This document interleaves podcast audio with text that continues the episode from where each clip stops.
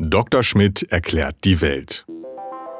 Als Universalgelehrte der ND-Redaktion weiß der Wissenschaftsredakteur Dr. Steffen Schmidt auf fast jede Frage eine Antwort. Und falls nicht, beantwortet er einfach eine andere. Steffen, ich habe gelesen, dass im Iran auf einem Dorf äh, ein Mann im Alter von 94 Jahren gestorben ist. Und zwar ist es jemand, der sich äh, angeblich Jahrzehnte nicht gewaschen hat und jetzt ist der vor ein, zwei Monaten erstmalig äh, sozusagen zum Duschen, das weiß ich, überredet oder gezwungen worden und jetzt ist er tot. Ist es äh, praktisch gefährlich, sich zu viel zu duschen? Auch vielleicht nur einmal im Jahr? Nein, das glaube ich ehrlich gesagt nicht. Also ich vermute mal, 94 ist überhaupt schon ein stolzes Alter. Ja, eigentlich schon. Ich meine, wer weiß, wie alt wir werden. Äh, aber äh, ich nehme an, der Mann ist eher vor Schock, Ärger oder sonst was äh, gestorben, als an der äh, Reinigung mit Wasser. Obwohl natürlich das Reinigen mit Wasser zu Zeiten und in manchen Gegenden der Welt äh, nicht ohne Tücke ist. Weil wenn du kein sauberes Wasser hast, was ja doch einen durchaus nennenswerten Teil der Menschen immer noch betrifft, hast du natürlich beim beim Kontakt mit Wasser auch Kontakt mit allen möglichen Keimen und äh, Parasiten etc. Äh, so gesehen kann gefährlich kann sein. Waschen unter bestimmten Umständen durchaus gefährlich sein.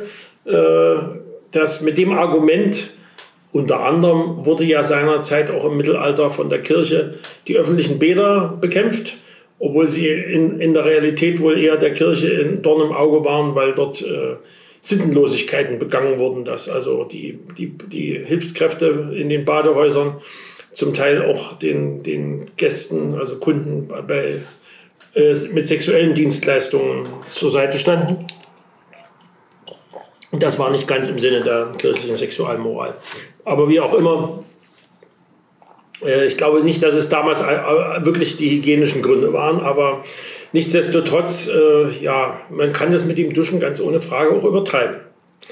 Ja gut, bevor wir das fragen, bevor wir das klären, eine Frage. Ich meine, wenn man äh, jahrzehntelang nicht duscht oder sich nicht wäscht in dem Sinn, also nicht Wasser, zumindest so wie wir uns waschen. Der Reinigung mit Wasser äh, aus dem Weg geht, ja. ja. ja. genau, richtig. Und äh, ist denn dann, ähm, äh, fängt man nicht an zu stinken? Oder, oder äh, beziehungsweise was ich fragen will, ist, ist, ist vielleicht äh, der Geruch, den man dann ab, absondert, ist der dann vielleicht, bleibt der über Jahrzehnte gleich? Also irgendwann ist da so ein Pegel erreicht und dann riecht es nur noch nicht ganz so gut? Also ich könnte mir vorstellen, dass eine Steigerung ab einem bestimmten Punkt da nicht existiert. Also ich denke, ja. da gibt es auch so eine Art äh, Sättigungsphänomen. Ja, äh, stimmt. Irgendwann, äh, ich meine, man darf ja nicht vergessen, auch, ich meine, das ist im Iran, das ist jetzt nicht unbedingt eine von den eiskalten Gegenden der Welt. Der Mann wird also gelegentlich auch geschwitzt haben, könnte ich mir vorstellen, in seinem Leben. Insofern wird er auch ein Teil dessen, was an ihm geruchsintensiv sein kann, immer mal wieder ausgetauscht. Äh, was bleibt, sind, sind die Bakterien, die auf der Haut sich angesiedelt haben. Auch das wird dann wahrscheinlich irgendwann eine konstante Zusammensetzung haben. Insofern wird ab einem bestimmten Punkt das alles sich nicht mehr so gravierend äh, verändern. Ähm, ab einem bestimmten Punkt ist egal. Ab einem bestimmten Punkt ist, glaube ich, egal, aber äh, irgendwann ist die Toleranzgrenze der Nachbarn offenbar erreicht. Und das war wahrscheinlich bei diesem in diesem konkreten ja, gut, Fall. Die baut sich ja nicht über Jahrzehnte auf, also das geht ja, glaube ich. Äh ja, ne, möglicherweise hatte er lange keine Nachbarn und plötzlich hatte er welche, man weiß es nicht. Das, das, das können wir nicht rekonstruieren. Das, das ging aus dieser etwas äh, äh dürren Meldung ja nicht so hervor. Die, ja, mit dem, mit dem. Aber noch eine Frage, Entschuldigung, noch eine andere weitere. Eine weitere Frage. Äh, kann man sich nicht auch mit Sand waschen? Also, das habe ich mal im Film gesehen. Also da hat sich jemand mit Sand gewaschen. Also ich weiß nicht, geht das? Also ich glaube fast, ich glaube fast, da steckt eher eine Legende darin äh, zu, dem, zu den rituellen Waschungen äh, im Islam. Wenn man in der Wüste unterwegs ist, dann ist es ja, hat man ja in der Regel nicht so viel Wasser dabei, dass man fünfmal am Tag sich vor dem Gebet äh, die Füße waschen kann dann ist wahrscheinlich, äh, ich denke, da gibt's, äh, gab's, äh, habe da irgendwann, glaube ich, mal gelesen, dass die da ein, so eine Art Dispens haben, wenn sie in der Wüste unterwegs sind, dass sie dann das auch mit Sand erledigen können. Aber ob das jetzt nur eine Legende ist oder die, die sich die Europäer ausgedacht haben, um die, um die Muslime mies zu machen oder so, ich weiß es nicht.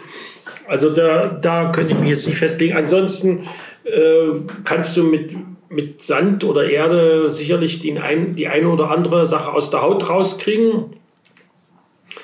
Äh, einige Tiere wälzen sich ja wahrscheinlich genau deswegen im Sand, um, um, um irgendwelche äh, Parasiten, die sich im Fell festgesetzt haben, äh, loszukriegen. Ob das dann so funktioniert, keine Ahnung. Aber ich meine, im Ganzen gesehen wird man nicht den gleichen Effekt haben. Ich meine, was passiert beim Waschen? Du bringst in der Regel äh, mit Wasser erstmal wasserlösliche Substanzen auf der Haut, also was du vom Schweiß ist oder so, äh, die du abspülst.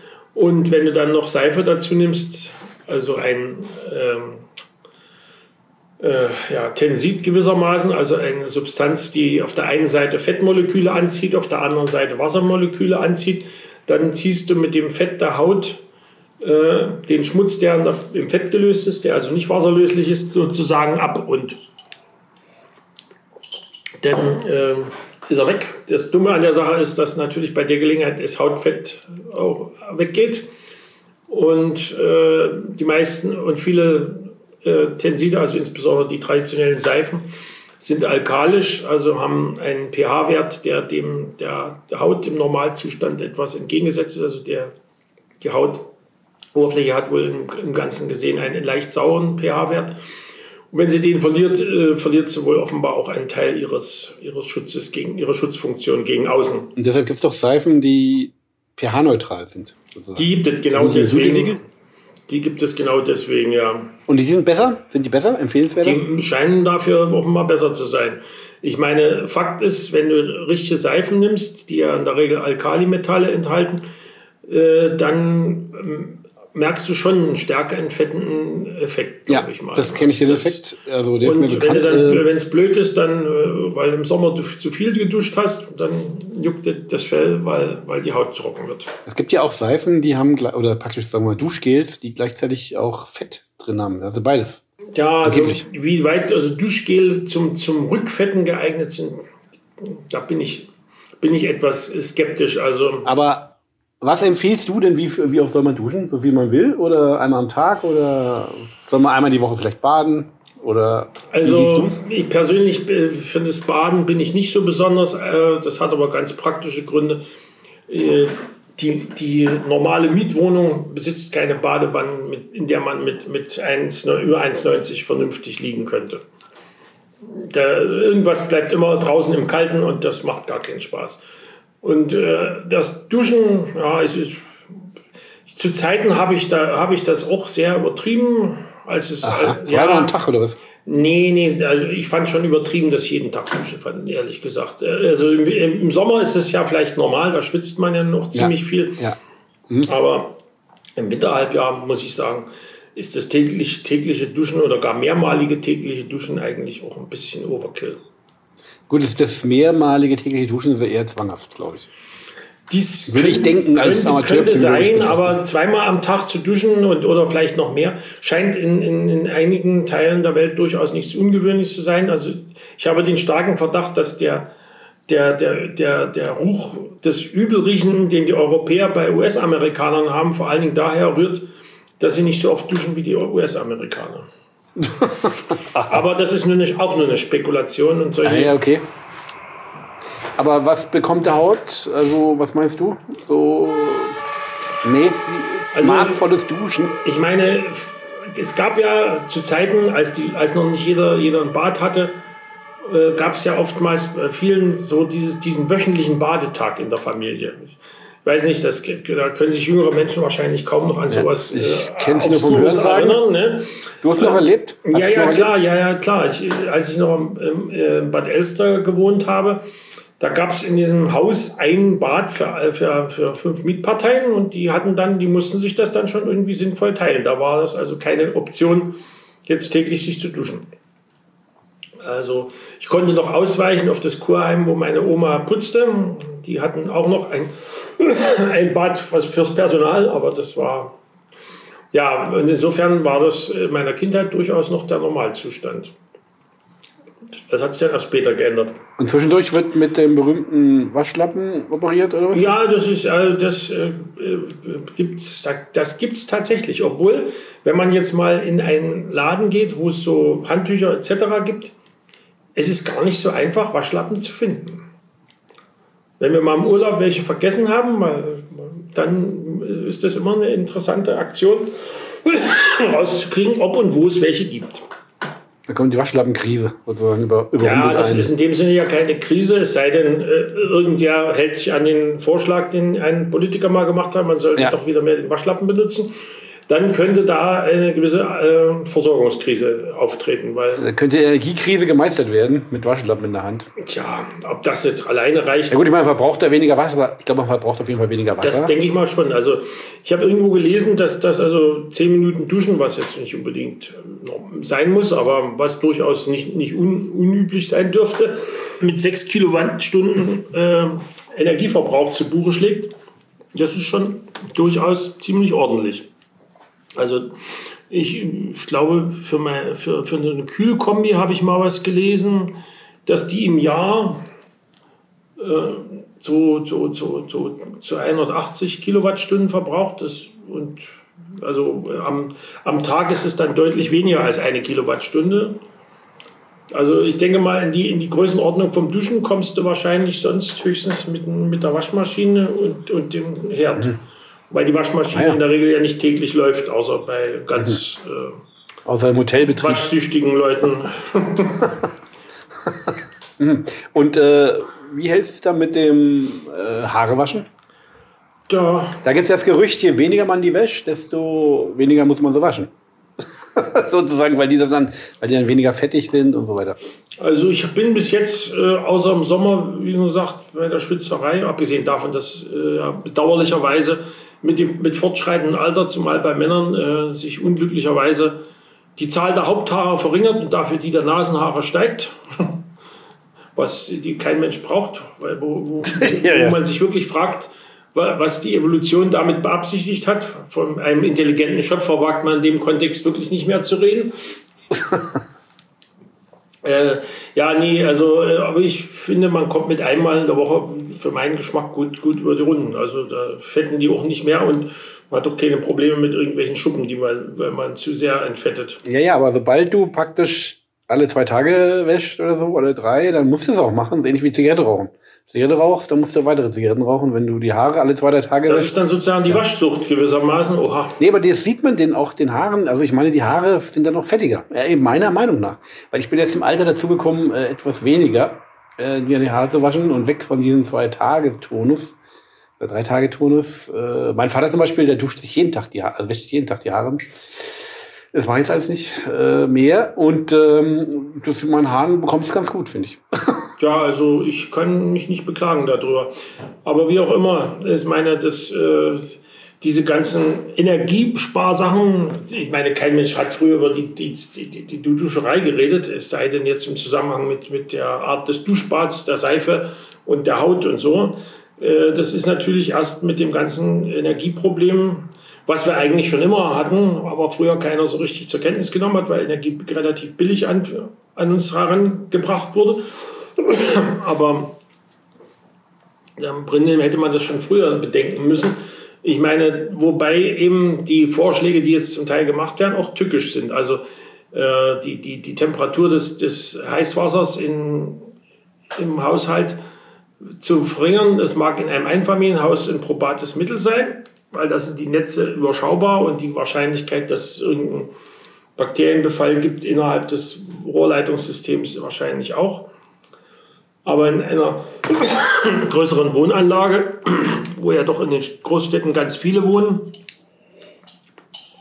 da ist dann das, das Problem, dass wenn, wenn, wenn das im Warmwassertrakt eben nicht die zugegeben ziemlich exzessiv äh, 70 Grad sind, dann hast du da irgendwann eben oftmals irgendwelche Bakterien im, im Warmwasser. Und wenn, die, wenn du jetzt beispielsweise diese, so, diese Legionellen, die genau in dem Kontext ja entdeckt worden sind, dann äh, einatmest, weil der Duschkopf ja äh, das Wasser leicht versprüht und damit also auch die Bakterien gewissermaßen als Nebel einatmbar macht, dann haben Leute mit, mit Immunproblemen äh, mehr als das.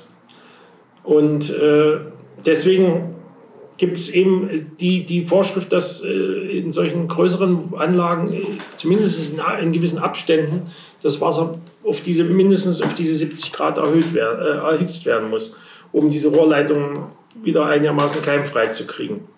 Der Nachteil ist natürlich, je heißer das Wasser in den Rohren, desto größer ist die Temperaturdifferenz nach draußen und ergo desto größer sind auch die Wärmeverluste, ja, selbst bei einer guten Isolation. Und der iranische ältere Herr äh, ist also praktisch auf seine Art dann doch äh, Pionier des Energiesparens gewesen.